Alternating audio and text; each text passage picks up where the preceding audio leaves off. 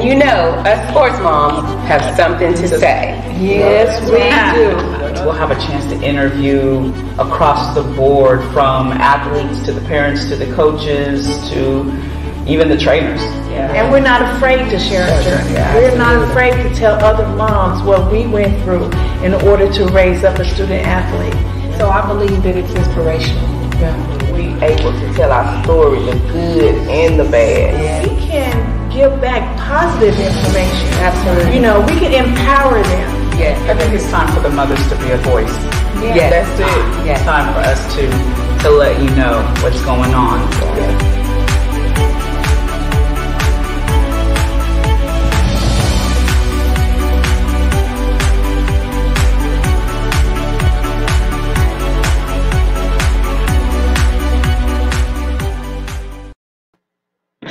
What's up? What's up? It's your, I'm going to do it like Shannon. What's up? What's up? It's your girl, Karen, on Can We Talk Sports, and I am here with my host, Kawashika. How are you? Shannon's probably going to die laughing, because most of the time when she, you know, she got that energy, and we're trying, trying right. to do it like her, and I'll be like, Karen, I'll tone it down. Yeah. What's going on, Kawashika? Ooh, just a lot of resting.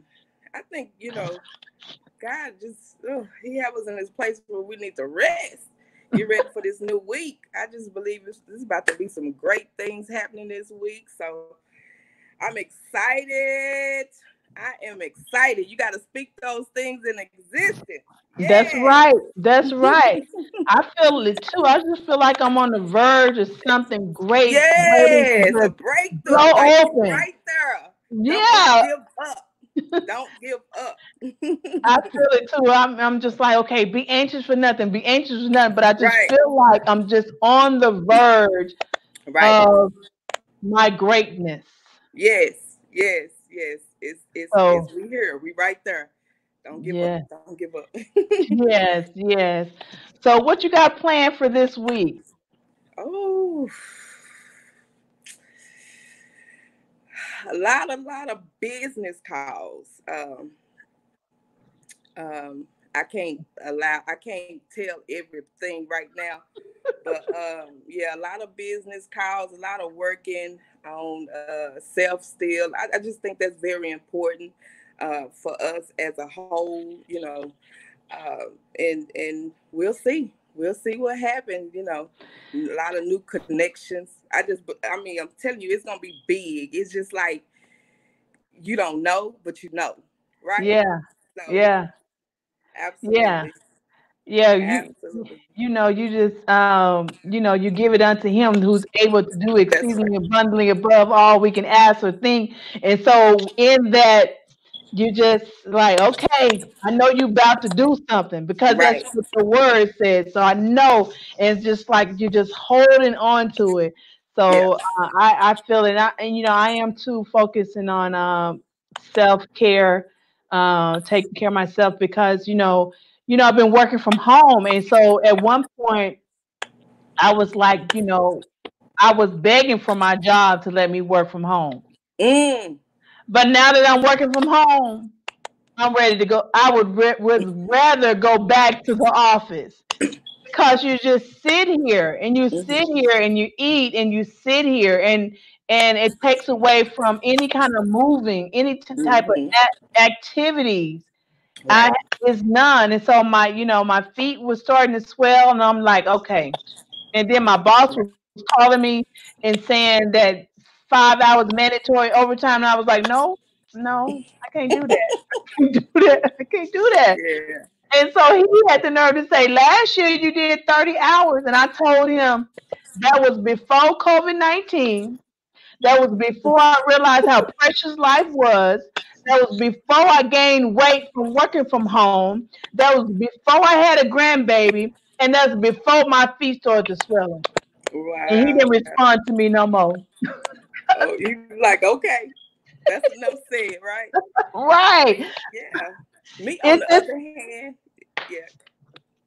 Go ahead. I was going to say, me, yes. Me, on the other hand, Miss Karen is totally different. Um, this past week, our our team at work had a meeting, and um, we're not coming back. It's gonna be a while, and so we they really don't know when we're coming back. And so, you know, he asked, you know, my supervisor asked, "Do anybody got questions? Do they want to say anything about?" And I'm, I'm, I'm in my heart, I'm like, I gotta talk, I gotta speak up. And so I let him know. I said, you know what? I'm gonna be honest with you. Since I've been home, since I've been home, I've been been, been doing phenomenal in my performance. I mean, wow. Just being transparent, you know, and you know, for one, safety for the kids, because I don't want to go back into a workplace and then come back and bring it back to my home, my kids. So that's right. Number one. And number two, I am doing a awesome job in in, in, in my uh, performance, right? So I want to stay home. This was a blessing for me. You know, right before COVID hit, and I was just telling the Lord, I said, Lord, I am woke out. Mm. I am. I go here, I go there, I do this, I do that. And it just, you know, I hate, you know, in a situation, you know, bad things, but the word says all things work together for the good of those who love you. It right. Your purpose. So this is, this work from home is totally different for me. Of course, I have to deal with a little one, but I can manage that. Listen, at least I know she's safe, you know, and then, you know, like I say, I'm just doing a phenomenal job. So this is an actual blessing for me, and I thank God for it. So I'm, I'm sorry, Miz Karen, I can't agree. Well, uh, I have worked thirty years. So it's time for me right. to move on somewhere else. So, uh, they, you know, they, they tired of my mouth. They're tired of my, yeah. my mouth. But, uh, right. but I am I grateful. I am grateful. You know, I truly know it was God that gave me that job, and I'm definitely grateful to have it. It's just right. that, I, you know, the season, I, I believe the season is, is up right now. So, it, yeah. But, uh, but COVID nineteen is trying to creep back out. Right. So we need right. to go back in. Right. Because we ready That's to right. come out. That's right. I'm ready to get out and start working out and doing some other things other than being locked up in the house. Um, right. But there were some good things that COVID nineteen, it caused people to, you know, have to have some quality time with their families, you know. Right. There's some things that it made us think of in a whole nother level, you know. Everybody's right. online and doing mm-hmm. lives and stuff like that. So that's right. Hands up and right. down. But yeah. I am excited for our guest on the show tonight. We have a um, basketball coach. See, wow. Let's basketball go. Coaches or talk basketball. But okay. anyway, we, ha we have a basketball coach. And so we're excited to bring him on the show. We're going to call him Coach Ryan, because uh, I'm going to have to let him pronounce that last name. I don't want to mess it up. But welcome to the show, Coach Ryan.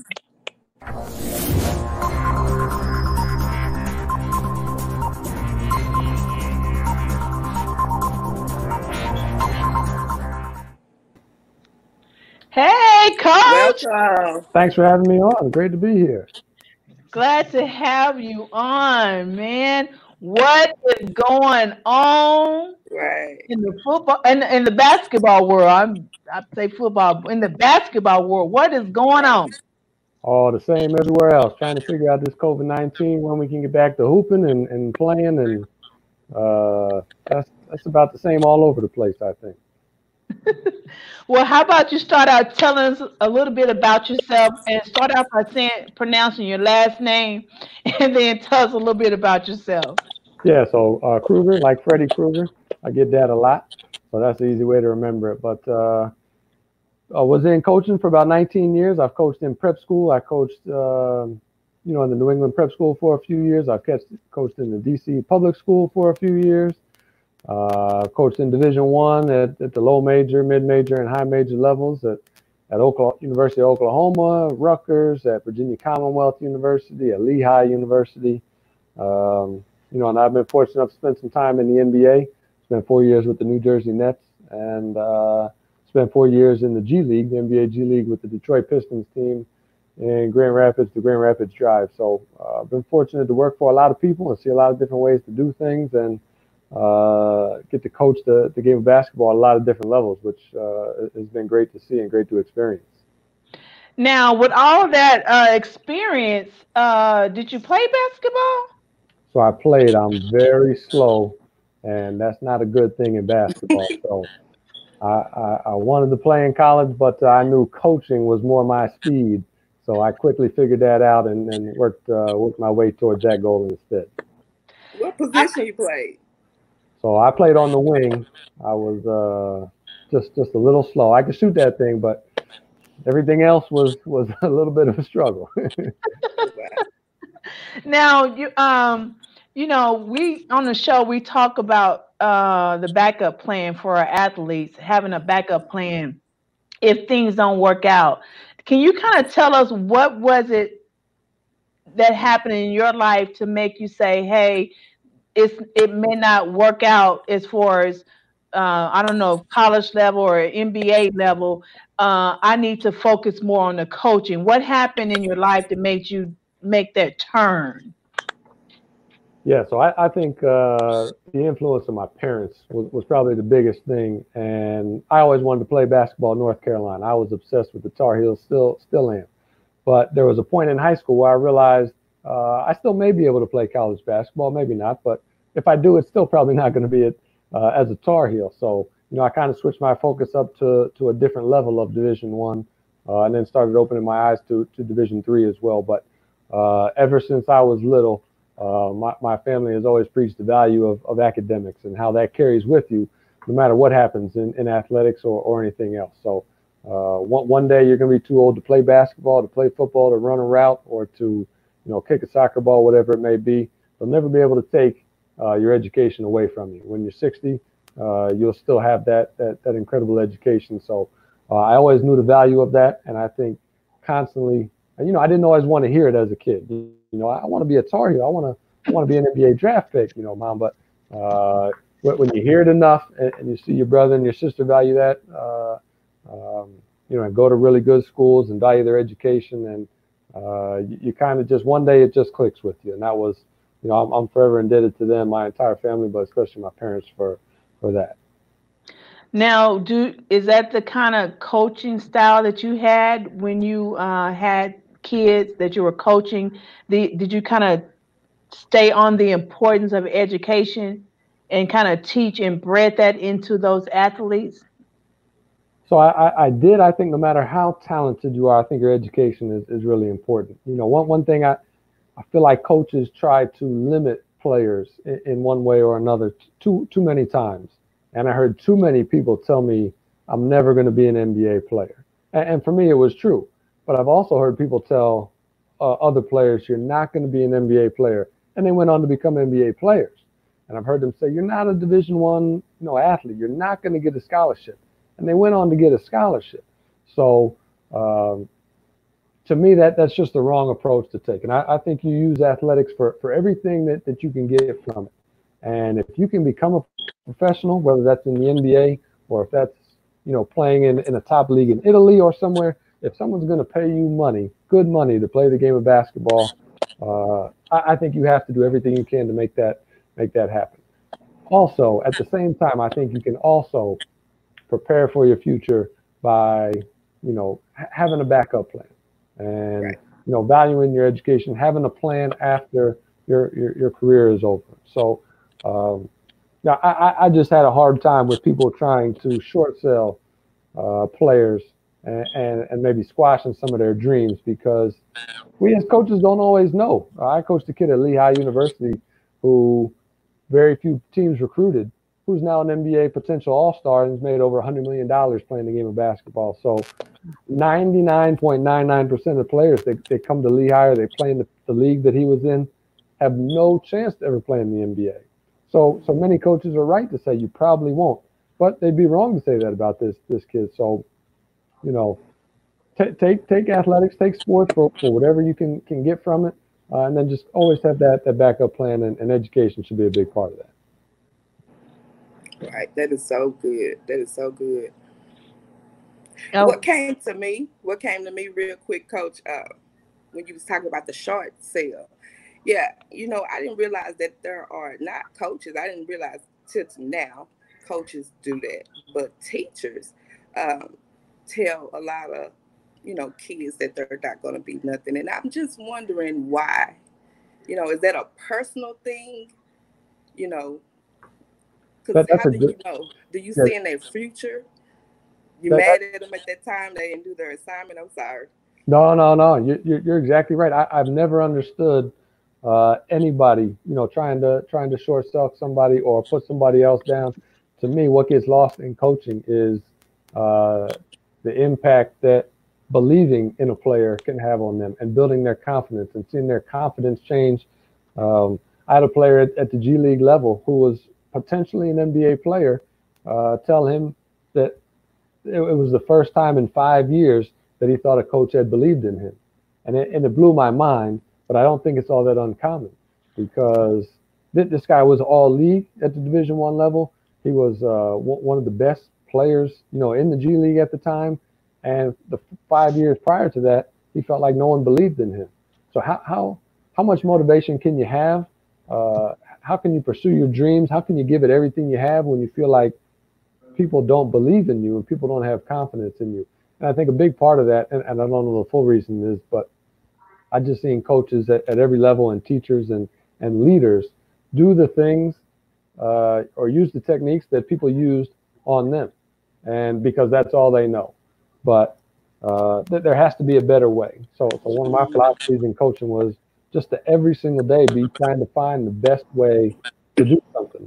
And I just felt like building people up was a better way to do things than something I had seen or something a famous coach had done. Or Bobby Knight yells at his players, so I need to yell at my players. That's just not my personality. That's not what would motivate me. When people yell and scream and curse me out, that doesn't make me play harder or uh, try and fulfill my potential more. Someone that believes in me, someone that builds me with, fills me with confidence. Uh, and then every once in a while, you have to be able to hold kids accountable. So, so coaches have to have to be able to get on kids, no doubt about it. But just that constant berating, putting kids down, I don't think that brings out the best in anybody, uh, let alone young kids.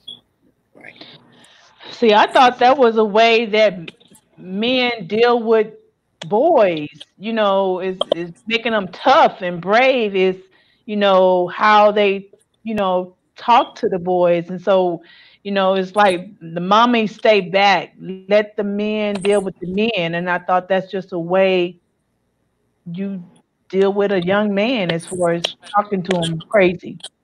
So, you know, and I, I don't want to say one one way is, is better than the other. I wouldn't want my kids to play in a system like that.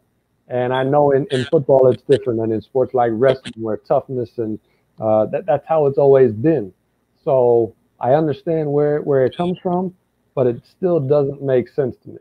You know, mm-hmm. it, someone it, it, it, if someone came to work and yelled and screamed and cursed me out every day, it wouldn't make me do my job any better. It wouldn't make me work harder. It wouldn't make me want to fulfill my goals and dreams. Uh, someone filling me with confidence, telling me that they believed in me over and over, even when I, I, I didn't wasn't performing on my best. That's what works for me. That's what I've seen have have, a, uh, have success with with young people. So, you know, that's just my personal preference. Everybody, Bobby Knight won a lot of games, uh, yelling and cursing and throwing chairs. So I'm not here to pass judgment, but that's just not. I, I think I think kids are different these days. I think uh, our society is different. And we as coaches have to adapt. We as leaders have to adapt. We can't just say, this is what was done to me. This is what was done to my father, my grandfather. So that's what I'm going to do. That, that's not the best way to do it. The best way to do it is to reevaluate and see what's the best way for these kids today. Yeah, mm. Totally different generation. Totally different. They can't take what we have, you know, have endured in the past. So I totally, totally agree with you on that. Yes, absolutely. So, so coach, by you being a college coach and an N F L coach, do you have that eye where you can really see talent at a young age? You can see somebody and say, he gonna be in the N F L, uh, N B A. So I think I think one of the, the, the hardest things in all of sports, at any, any sport at any level, is evaluation, because so many things can change And I mean, I just I go back to the kid C J McCollum, who, who's a star for the Portland Trailblazers right now. There are there, there are a hundred high major Division I schools that wanted absolutely no part of recruiting him.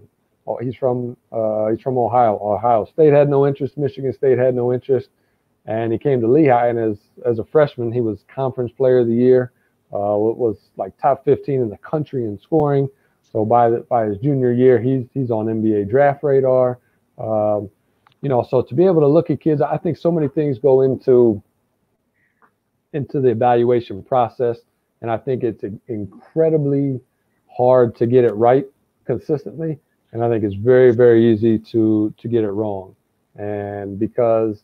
Again, I think we, we we we sell kids short or don't see, hey, maybe maybe he's not in the right system, or maybe he's not playing for the right coach, or maybe uh, you know maybe he is more talented, and you know maybe maybe the head coach's son is the point guard and just doesn't pass the ball, or there's a hundred things uh, that that could be the reason for someone not shining or or uh, showcasing their full potential. So I, I think.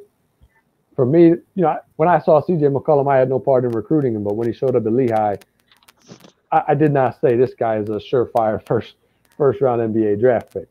Now there was a point where I said, ah, this kid has a chance to play in the N B A, and then I said this this kid's definitely going to play in the N B A. But it took it took some time, and I I got to see him every single day.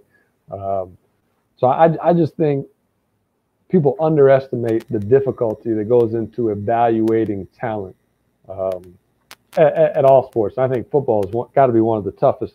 They don't even get to see the football players in, in just football games. I, I know football coaches go to evaluate them at basketball games in the winter and wrestling matches and track events. And, you know, what does track have to do with, with football? I mean, I guess speed and all those things. I, I, I've never been a part of it. But uh, to not even be watching them play their sport, that, that's just got to be an incredibly difficult process. But uh, I do think some people – you know, to keep an open mind, uh, you know, have more likelihood of success about properly evaluating student athletes than, than other people who watch them once, he has a bad game, and they just say, he's not tough enough, he could never play for me, or he's not a shooter. You know, we, I, I've sat at basketball games where the best shooter I've ever seen went like one for ten from three. And our, our coach said, this guy can't shoot.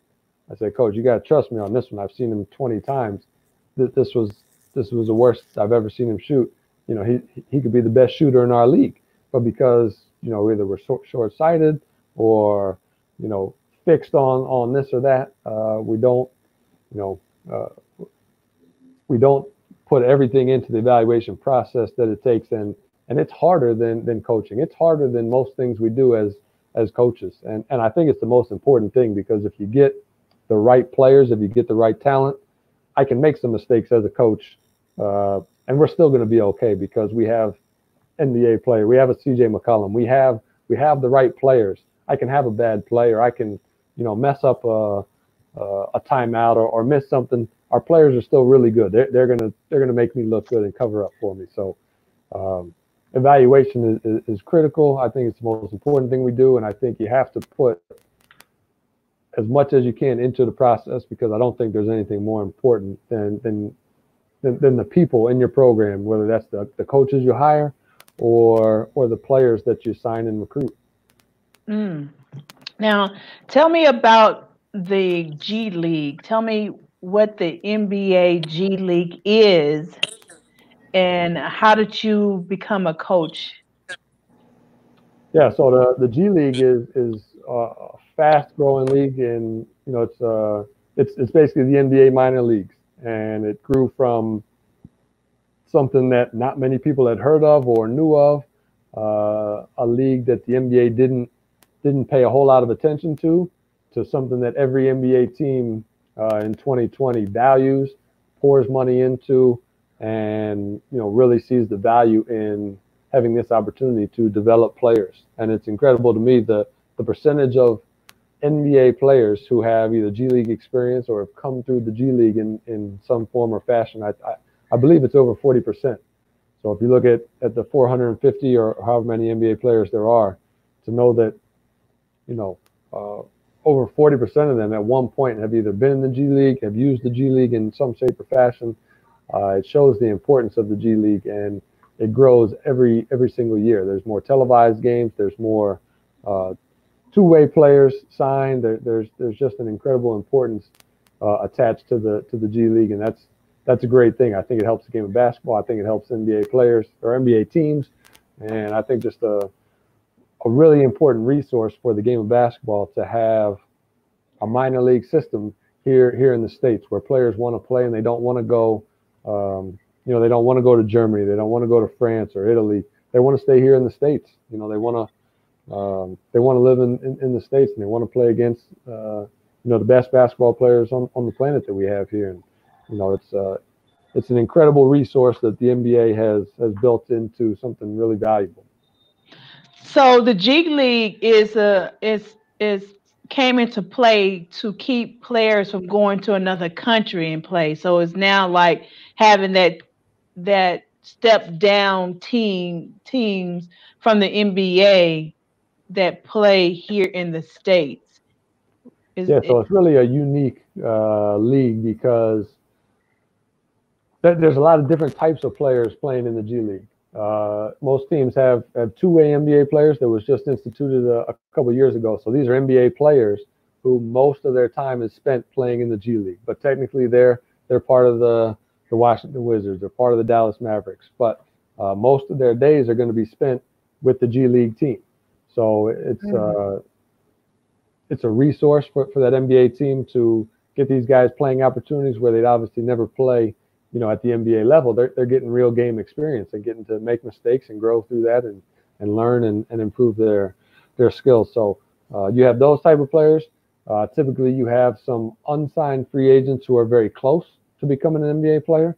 And uh, even if they play for the Dallas Mavericks G League team, they're, they're, they're a free agent. So, you know, the Atlanta Hawks could come in and say, we like this guy. We have a spot open on our roster. He's been playing really well in the G League. We'd like to offer him a contract. Uh, so that's that's that's really a cool thing. So it hurts your team when, when one of your players gets signed. But our goal in, in Grand Rapids was never to win the championship. That was something we were always trying for. But our goal every day was to help put our players in a better situation. And if them leaving our team in, in Grand Rapids hurt our team but helped them get an N B A contract, that was a win for everybody. So, um, you know, and then you have some players that, that are just kind of filling out the roster that are – Uh, there were very good Division I players that are trying to use this opportunity, maybe as a bench player, uh, to position themselves to get a, a a more lucrative contract over in Europe. You know, maybe their their goal may actually be to go to overseas and play for for eighty thousand dollars or try to get a hundred thousand dollar contract, things things like that. So you kind of have all these ends of the spectrum, and it's kind of a unique place because everybody is trying to showcase themselves. Wow. So you get a lot of different mindsets. And you get a lot of different people, you know, trying to showcase themselves. They're they're they're hearing from a lot of different people. Their agents telling them one thing. Their college coaches telling them one thing. And then my job is try to get everybody to, to play the right way, to share the basketball, to play together. Uh, and it, right. it, it's a difficult challenge. But I was fortunate we had great high character uh, players in, in Grand Rapids. And our thing was um, we all shine brightest when we all shine. So. You know, when, when when everybody was shining, we were making each other look better. And they we won a lot of games, and they covered up a lot of my mistakes. And and I got a lot of credit because we won some games and made the playoffs and, and things like that. But um, that was because we had really good players who, who bought in and listened to what I had to say. And, you know, that it was a really cool experience for me. But it's a great opportunity for basketball uh, in the States because it's something that, that we've never had, and I think a great resource. You said something awesome, uh, Coach. They listen to you. So your team has to be coachable, right? I Without mean, that's a, a big part, right? Without a doubt. That, and, and the interesting thing to me, I, I love coaching professionals. I love coaching grown men. I, I've coached high school and, and college, and, and I loved everywhere I've ever been. The, the players are the reason uh, I'm in it. That, that's why we're supposed to be coaching. But the great thing about professionals and, you know, grown men, they never just listened to me or did what I said because I was the coach. And I thought that was great. I had to earn their trust and their respect. They had to be they, they, they had to be doing things because it made sense to them, because it would help them, because they knew I believed in them, because uh, a million things. And I think that's different. At high school, you have to do what the coach says because he's the coach and you're just this fifteen-year-old kid. And, you know, I, I don't I don't love that. You know, uh, I think there's a lot of great coaches out there, but I think there's some coaches who who abuse that, that privilege that we have as, as coaches. And I think that the younger the players we coach, um, you know, the harder it is for, for kids to speak up when when something's not right or or things like that. But um, you know, it, it, there was a back and forth trust that had to be earned from from the players because you know that they were guys with potentially N B A contracts on the line. And you know, I took over at the start of the season after after we had played uh, twelve games, and they knew I was a nice guy and and and all those things, but they didn't know what I would be like as a head coach. And you know. They, they bought in. They gave me an opportunity to coach them. They gave me an opportunity to make some mistakes, own up to my mistakes. Um, you know, they did the same, and that, that was one of our key tenets as well was was was taking taking responsibility for for ourselves. And when I when I made mistakes, uh, those got highlighted in in the coach's film session. You know, so I didn't want the film sessions to be about, you know, just the players not doing this and the players not doing that and you guys aren't doing this. That, that blows my mind. We're all in this together. And, you know, we, we started a lot of film sessions with, with the mistakes I made in the game the night before. And then I highlighted, look, fellas, we, we still came out of here with a double and that W because you guys made me look good. You, you covered up my mistakes. Hopefully I did some things that put you guys in good positions. And I made some good calls or, or, or things like that. And it really built a trust, I, I felt like, with the players and a mutual respect, which um, – you know, I, I think is, is the way it should be. But, you know, again, a lot of different ways to, to skin a cat and a lot of ways to coach uh, to coach athletics. Now, uh, wh what is the average salary for the, the players in the G League? So it's not a lot. Uh, it's a lot more than it used to be. Some players in the G League, when I started uh, five years ago, were making thirteen thousand dollars. And that was, you know, some players were making thirteen, some were making nineteen, and others were making, I think it was, twenty-five. And that and that at that time five years ago was considerably better than it had been prior to that. Now everybody makes, I believe it's thirty-five thousand dollars for about six months. They get free housing and free, you know, health insurance and, and the like. So pretty good, not great. You know, I think there's still some work that can be done done there, but you know, not everybody's getting one hundred thousand and two hundred thousand dollar offers to go overseas. So thirty-five thousand dollars for six months of work with, with Uh, free housing and, and insurance to get an opportunity to showcase yourself in the States and in, in this country uh, is a pretty good opportunity. And then, you know, the other tricky part is those two-way players that I talked about. They make uh, a prorated N B A salary, and I don't know the exact details, but they're making, I, I don't know if it's two hundred fifty thousand dollars or, or somewhere around there. So there's a tricky dynamic where you have these N B A two-way players, you know, that make considerably more money, Uh, that are probably getting most of the minutes, getting most of the shots and the touches and things like that. And they're not always with the team. They might be with the N B A team and then just show up for a, a G League game. So um, we would have G League players with us every day, grinding, practicing hard, um, you know, traveling in, in, in tiny planes and connections and uh, all this kinds of stuff and, and, and, and leaving their heart and soul on the floor every day for us and, and for themselves to better themselves, to give themselves an opportunity. So there's a real, a real strange dynamic. And again, that can go, that can go south pretty quickly. So I was, I was fortunate to have talented players who were high character guys who never, um, they pushed each other, they motivated each other, but they, uh, they were there to help each other. And they knew that, again, if we all shine the brightest when we all shine, they knew that if one of us helped each other, we all look better. And that's, it's not always the case in the G League. So I was, I was very fortunate.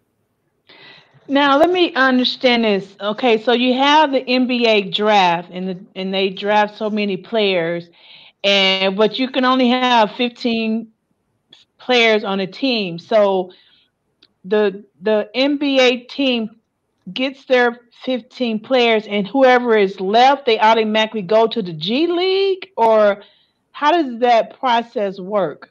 Yeah, so for yeah, it's kind of kind of tricky. For a long time, N B A teams had fifteen players. That, that's all you could have, and they just stayed with the N B A team all the time.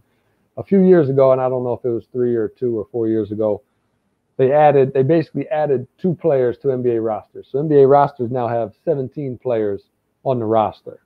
Two of those players are, are what they call two these two-way players. And there's a, a limit to the number of days that these two-way players can be with the N B A team. And what that does is it, it kind of forces teams to, to leave them with their, their G League affiliate uh, most of the year. Uh, if the player, if, if the N B A team has some injuries, and or if the, the G League, or if the two-way player is just playing incredibly well, at any time they can call him up uh, to, to the N B A club, and he's eligible to play in those N B A games. A lot of times teams are using that from a developmental uh, perspective. A guy that they think has a chance to be an N B A player that might not be there yet, to you know get some N B A uh, experience, to, to play professional basketball in their system and with their coaches, to see if they can actually you know become a full-time N B A player. Mm. Okay, because that's it's almost like the bullpen for the baseball, how they pitcher, they can pull them up. They go back there and practice, but they can always make that call and pull them up, and they got to be ready to play. Exactly. Okay. Okay. So, um, what what do you do outside of um, basketball? What else do you like to do? So, you know, the, the thing about me, uh, I, I always wanted to be in the N B A. I wanted to do things at the highest level, and I got a taste of that working with the New Jersey Nets and working with Hall of Famers like Jason Kidd and Vince Carter, Richard Jefferson, and, and I was very, very fortunate. And all it did was was make me want to work even harder, because I knew that's where I, where I wanted to be. And it's incredibly difficult to, one, get your foot in the door, and then even still, once you do get your foot in the door, to stay at, at that level. Um, you know, Division One coaching is very hard, and there's three hundred fifty coaching staffs in, in, in Division One. There's, there's only thirty N B A teams, so... Um, you know, what I realized was I'm not somebody that's, you know, I, I don't have anything special about me. My, my father doesn't coach in the N B A. I didn't play in the N B A. I'm not a superstar. Um, I'm just a guy that, that works really hard. That's all I've ever had going for me. So uh, I kind of decided I had to dedicate myself to to the game of basketball. And I'm, I'm going to sacrifice a lot of other things, whether it was uh, friends or dating or or social life and all those kinds of things. And I'm gonna chase. I'm gonna chase be, being a professional coach, and you know it's uh, it's worked for me. Uh, I, I've been fortunate, but I don't do a whole lot of things outside of basketball.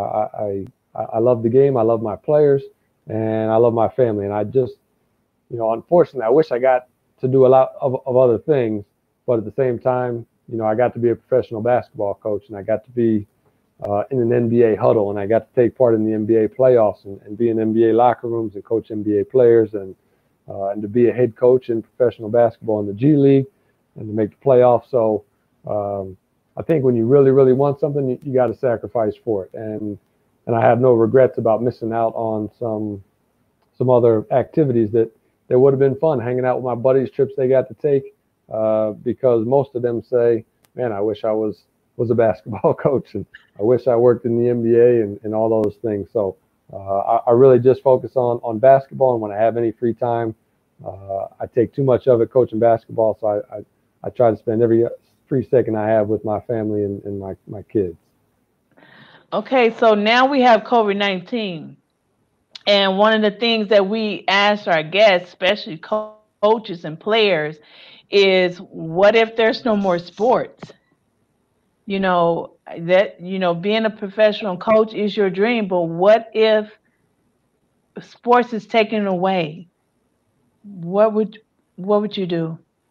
Yeah, so that's, that, that's a great question. Something I, I don't like thinking about. I, I don't like when you put it that way. Sport, life with no sports is, is tough to, it's tough to comprehend. No football on Saturdays, and man, no World Cup, and no baseball, and no N B A. That's, That's that's not a world I'm I'm too excited about, but uh, you know that that's a possibility. But it, it comes back to you know always being prepared, and what do you have to fall back on? You know what what was your education? What else can you do?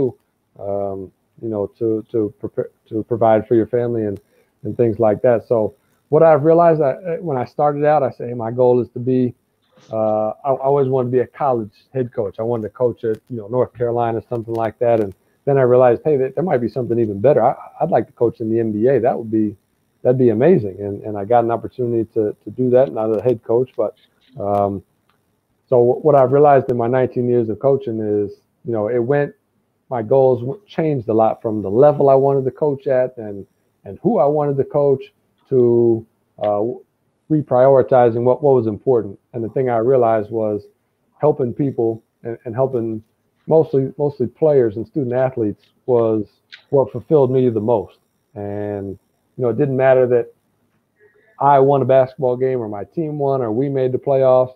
You know, the, the, the things I remember, that the greatest joys I got in coaching were seeing the players in the locker room jumping up and down and pouring drinks on each other and, you know, seeing themselves hopefully fulfill their potential and get opportunities that they didn't have uh, prior to prior to playing playing on our team or, or, or the, you know, things like that. So, um, you know, I, I could see myself being a, a teacher and, and a high school coach, or uh, just, just taking part in, in other people's lives and trying to give back all the things that a lot of people have, have given to me. Uh, I've had some incredible teachers. I've had some incredible coaches.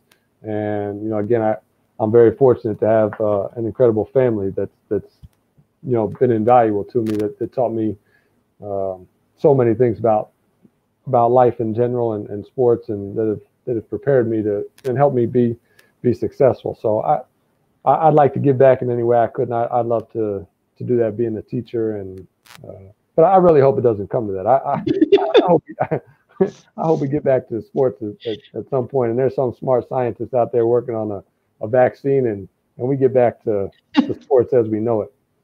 I know. I'm, I'm, it's just amazing how much we depend on these things, and how it just not having them trickle down to so many other things, you know, you know, not buying clothes to go to the game, trickles down on clothing stores, going out of business. I mean, it's just amazing how things are so connected. And when you, when you don't have one, how it affects everything. You know what amazes me is the experience. We think about sports, oh, guys just like sports, or, or football moms just like sports. Is sports bring us together. And I don't I don't like hockey, but there's people in my family that, that watch the, the Stanley Cup. We all get together and watch the Stanley Cup or the World Cup. Soccer is not really my thing, but it, it, it brings you together. You know, if there's a Duke, North Carolina basketball game, people in my family know, you know, we, we got to be watching that. So my entire family is there together, and we're talking trash. And, you know, if there's a big S E C football game on Saturday nights, we have to be watching Alabama, Georgia, or, or whatever. Right. You know, there's more to sports than just the people that play it or the people that like it. You know, it's uh, it's ingrained in our, our society, and, and I love it, and I wouldn't want to be – I hope it doesn't come to that. I mean, you just lit up something in me. It's about family coming together. Like, that is so real. Even if you don't like it, it still brings the family together. I'm just, I'm just blessed that I was, you know, raised in two. Actually, basketball was first, and football. Like my my grandfather and my late uncle, he played basketball. So I would go to the basketball games all the time. I would get to get, sit down with the cheerleaders. Like, I remember all of that, but it just brings the family together. You are so real. It ain't just about, oh, I don't know what people be thinking. I ain't even trying to guess, but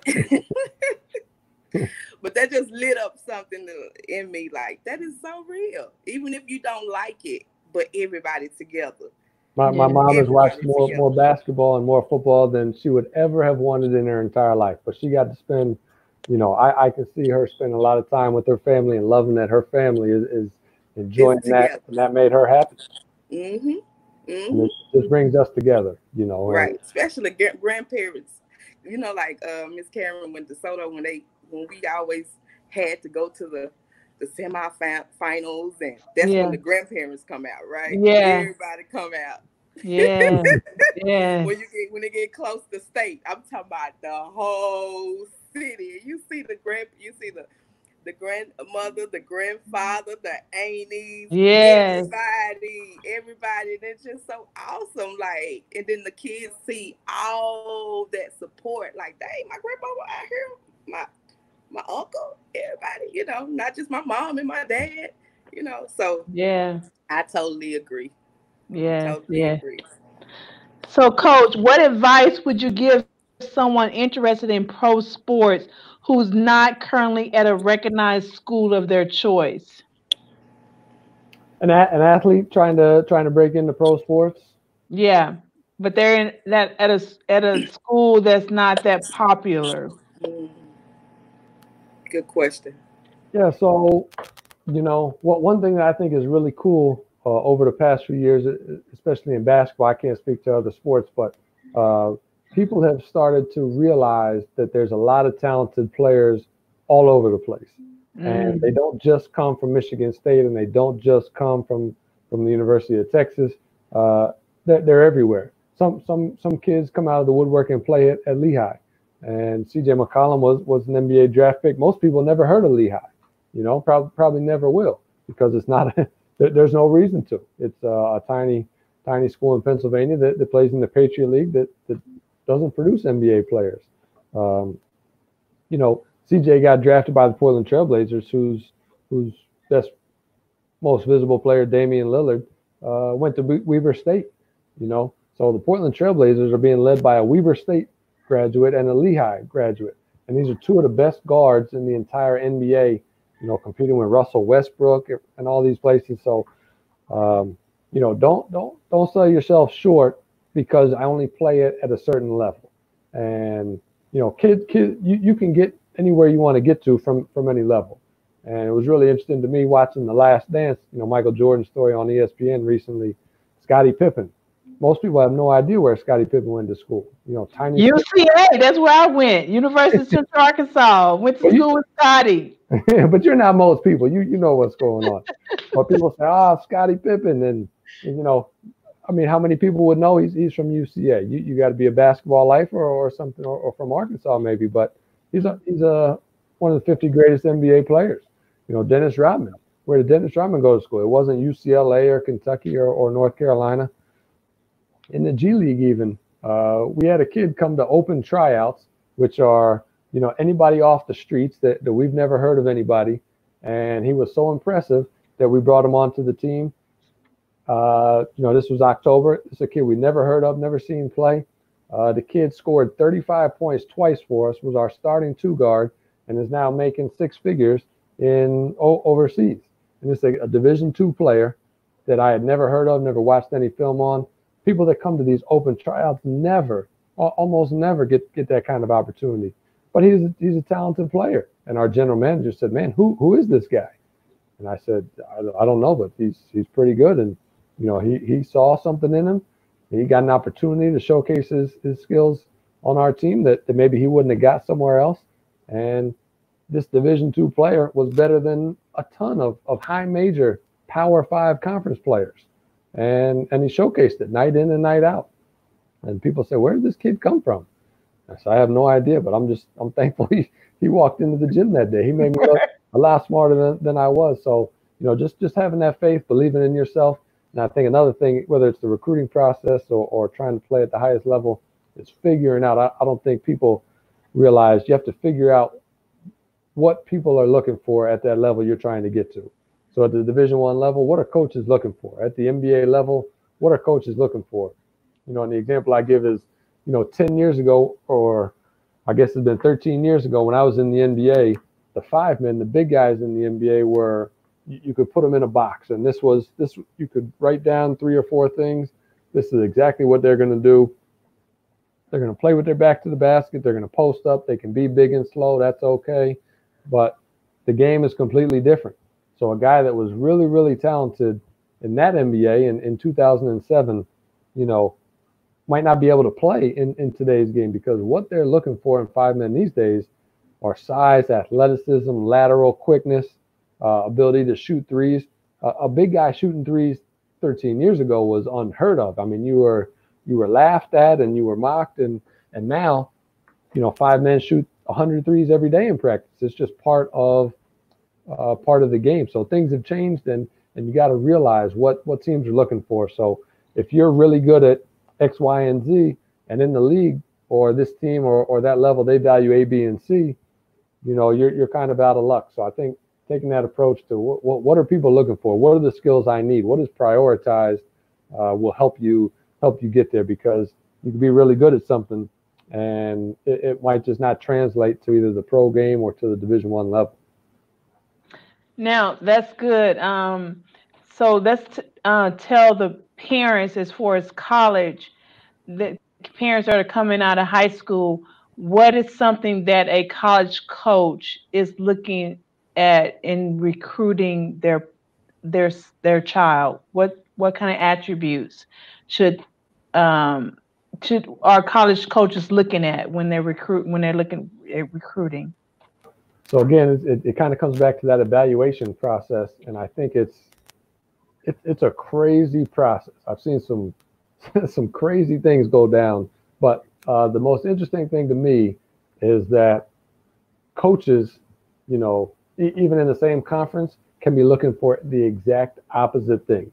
Uh, I coached at Lehigh. What we were looking for in a player was completely opposite to what our arch rival down the street, Lafayette, was looking for. So somebody that could be a star at Lehigh might not even get any interest, uh, any phone calls, any letters from from Lafayette, because not because they weren't talented enough, just because what they were actually looking for was very different. And that that's where I think it goes to doing your research and finding out, whether it's your A A U coach or, or somebody figuring out, trying to figure out what what teams are looking for, um, you know, and if they're they, if they don't like your style of play or, or your skill set, it's it's going to be a lot easier to change the school that to find the school that is looking for your school skill set than it is to switch up and, and try and just become this different player. Um, so to me, there's a couple things that stand out in in basketball. Uh, you know, shooting is the number one thing across the board at every level that teams are looking for. Teams just they just shoot. shoot threes left and right. They they they chuck it up there uh, at every level. If you can really, really shoot, if you're an elite shooter, uh, that is always going to stand out. So it doesn't matter if you're slow like me. If you can really shoot, that's going to stand out to almost every coach. Not every coach, but that's that's really a skill that that that uh, that translates. Uh, lateral quickness and size is something that, that a lot of teams are valuing. Um, It's less about the position that you play these days in basketball and more about your versatility. So, um, you know, when, when you have when you have that size and you have that lateral quickness, those are two things in basketball that, that really stand out. So, um, you know, it's not a great answer, but I think the key is figuring out what what each coach is looking for, uh, because, you know, I, I've seen coaches watch some really good players and say he couldn't play for us.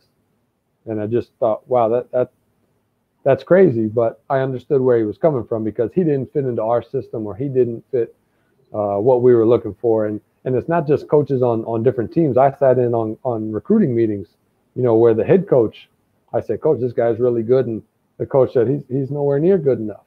And what he was looking for, and he's the boss. So, again, it comes down to figuring out what not the assistant coach likes, but the head coach, because he's the guy making – making the decisions. And that's that's a tricky task. But, uh, you know, if you can figure that out, you know, if you can see how, how their teams play, maybe you can figure out what style of play or, or what's important to the coach. Sometimes it's it's, it's hard to do, though. But, um, you know, that's, that's kind of the best piece of advice I, I can give. I think for uh, N B A, they're getting taller and taller and taller. I have a nephew, I think he's six four or something like that, and he's wishing that he grows two or three more inches. And I'm just like, you're already tall. But you, I mean, you got, you're looking for players that are six eight, six nine. I mean, taller. Is that almost an automatic ticket if they're like six eight, six nine, seven feet tall? So I'll say I, I think it used to be, because the game was a little different, and if you were seven feet tall, you had a you had a legitimate chance. And now, you know, there there there are guys in the N B A playing that same position that are six eight, that are incredibly athletic, that have this wingspan that they can just, you know, stand flat-footed and and almost touch the rim. And teams have realized that uh, speed and length are more important than than height. You know, if if, mm. if, if you can't move your feet, uh, the game of basketball has become too athletic and too lateral. Uh, you, you can't be slow and play the game. So a six six guy, you know, is more valuable maybe if he has long arms and lateral quickness than than a six nine stiff who just can't move. Uh, mm. Because the, the skill set they're looking for is is versatility, guys that can guard multiple positions and things like that. And um, pretty much these days, there's there's five guys on the court. Obviously, one through four, you know, many players uh, are, are being asked to switch and, and to guard all all those positions. So a guy that's six nine, six ten playing the four position is going to be consistently asked uh, to guard point guards. You know, Russell Westbrook and these these incredibly athletic freaks of nature.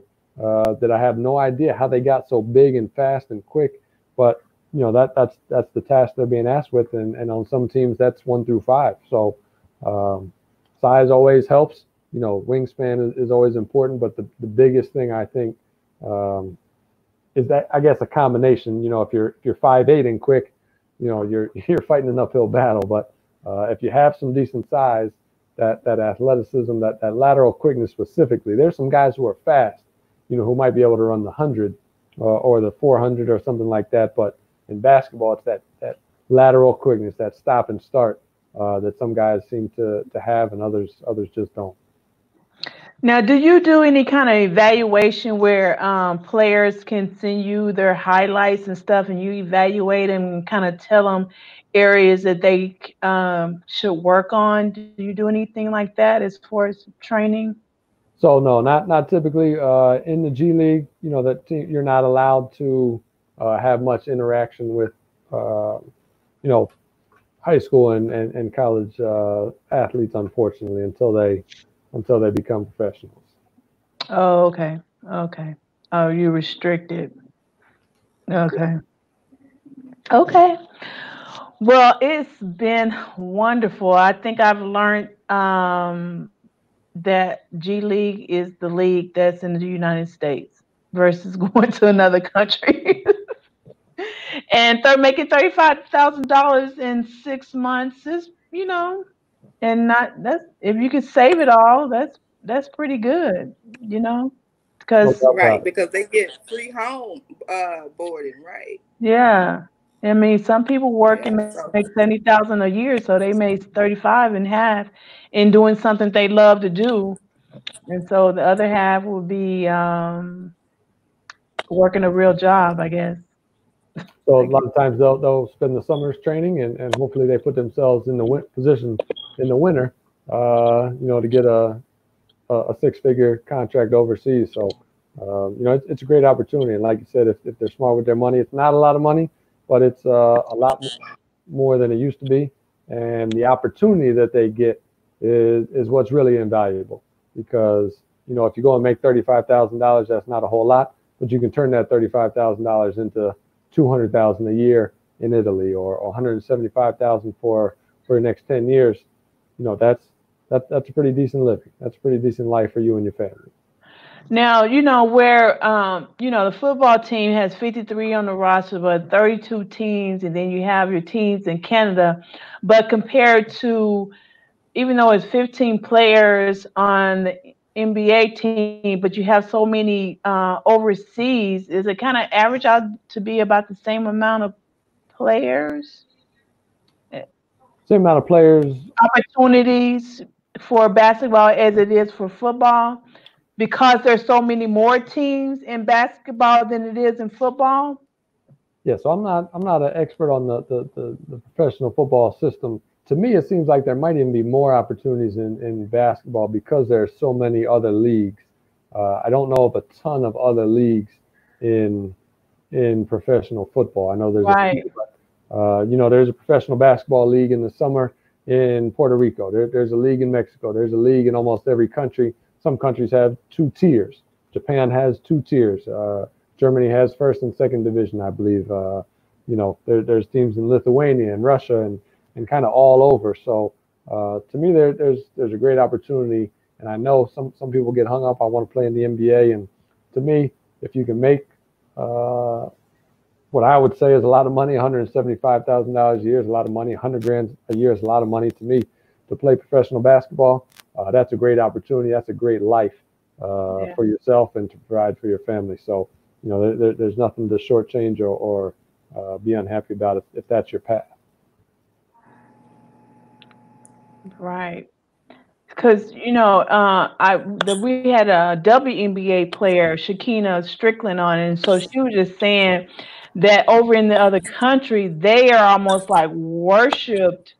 Um, the fans and stuff are so much, I mean, it's like the bomb. You know, your celebrities over there in the other countries versus here, W N B A. So I imagine it's that same way for N B A player. I mean, basketball players in the other country too. So it might be worth it to go play in another country. So, but uh, so is there anything else you would like to tell our parents as we're coming to a close? Any other nuggets you want to tell them about recruiting? Yeah, so with recruiting, you know, a couple of things that always stood out to me. Uh, you know, just just do your homework. You know, be prepared for the process. Talk to people ahead of time. You know, find out the rules. Ask ask questions. Uh, understand that it's probably the first time, you know, you're going through it as a parent, or maybe the second time, it may, maybe. But uh, the coaches go through this hundreds of times every every year, so they're very very good at their salesmanship. And you know, don't let the coaching staff explain the process to you, because I never, you know, I never wanted to lie. I'm a very straightforward person, but I would frame things. I would frame my answers in, in a way that was telling the truth and putting my program in the best possible light. And maybe I was giving you the answer, maybe not the full answer, maybe not, oh, hey, down the street, this school actually does it a little differently.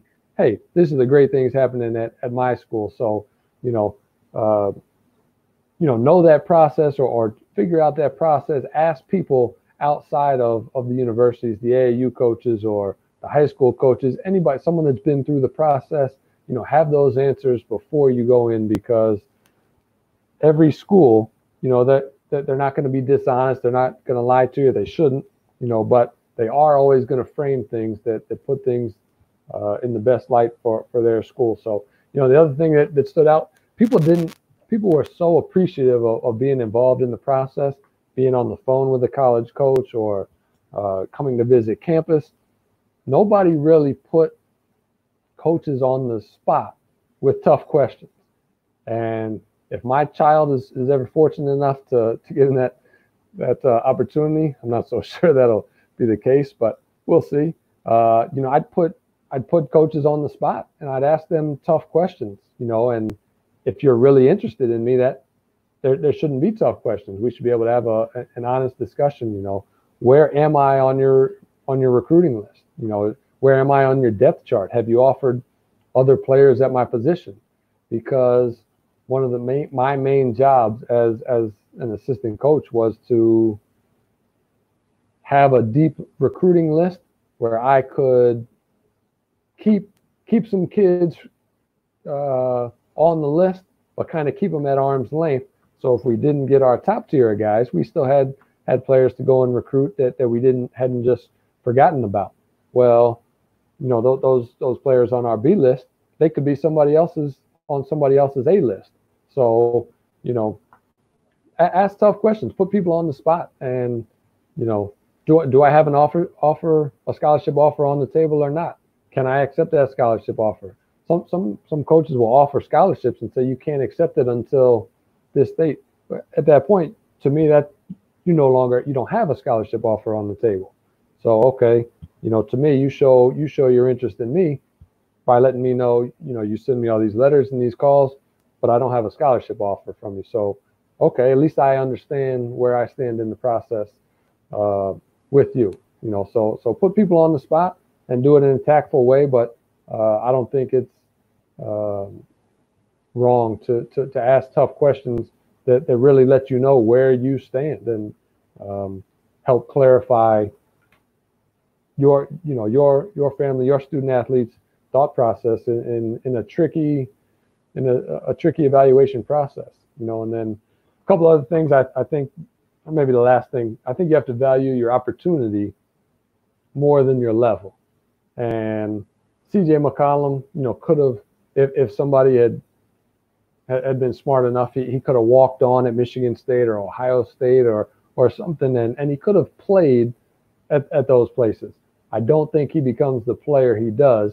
Well, I, I shouldn't say it. He's the hardest working guy I've ever seen in my life, and I think he ends up where he ends up regardless of what happens to him. He, so he may be a bad example, but I, I think people underestimate uh, the opportunity that you have to be on the floor and to play. I, I don't think players on the bench improve.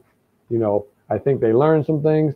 I think you become a better basketball player. I think you become a better football player by playing football and having the opportunity to play through mistakes, to be the guy that's getting the ball, to be the guy that the team is relying on, um, and to being in the position where when you make a mistake, you're, you're, you're needed and you get to play through that mistake. You get to learn from that opportunity.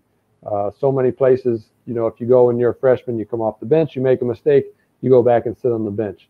You, you just don't become a better basketball player uh, that way. So value the opportunity of playing and, and not just being not just being wanted, because in the recruiting process, coaches want everybody, but some play, some places you're needed. And when you're needed, it's, it's very, very different.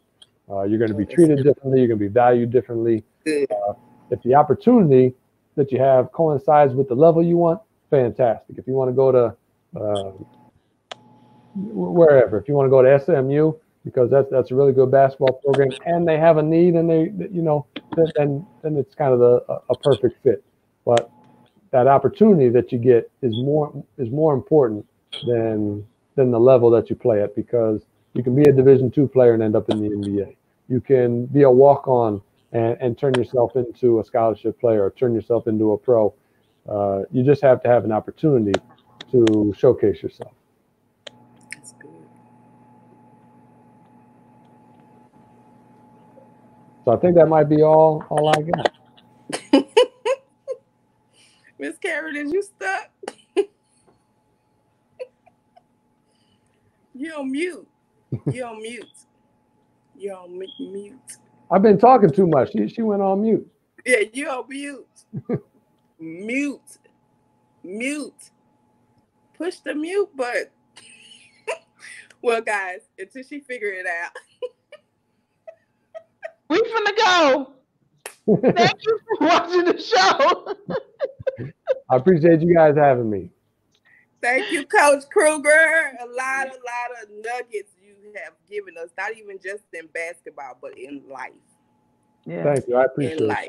And so hopefully we can take that and run with it in life. I love what you're doing. I love your show. I'm, I'm yes. excited for you. I appreciate you having me on. Wish you guys the best Thank of luck. You. Thank you, sir. All Take right. Care. Well, Miss Karen. All right. Can you hear me? Yes, I was trying to tell you, you on mute. Oh. All right, then. Well, it's yes. been a great show. And um, you guys will be back on Tuesday. Stay tuned. All right. This With is your my girl, host. That's right. I'm Karen. See ya.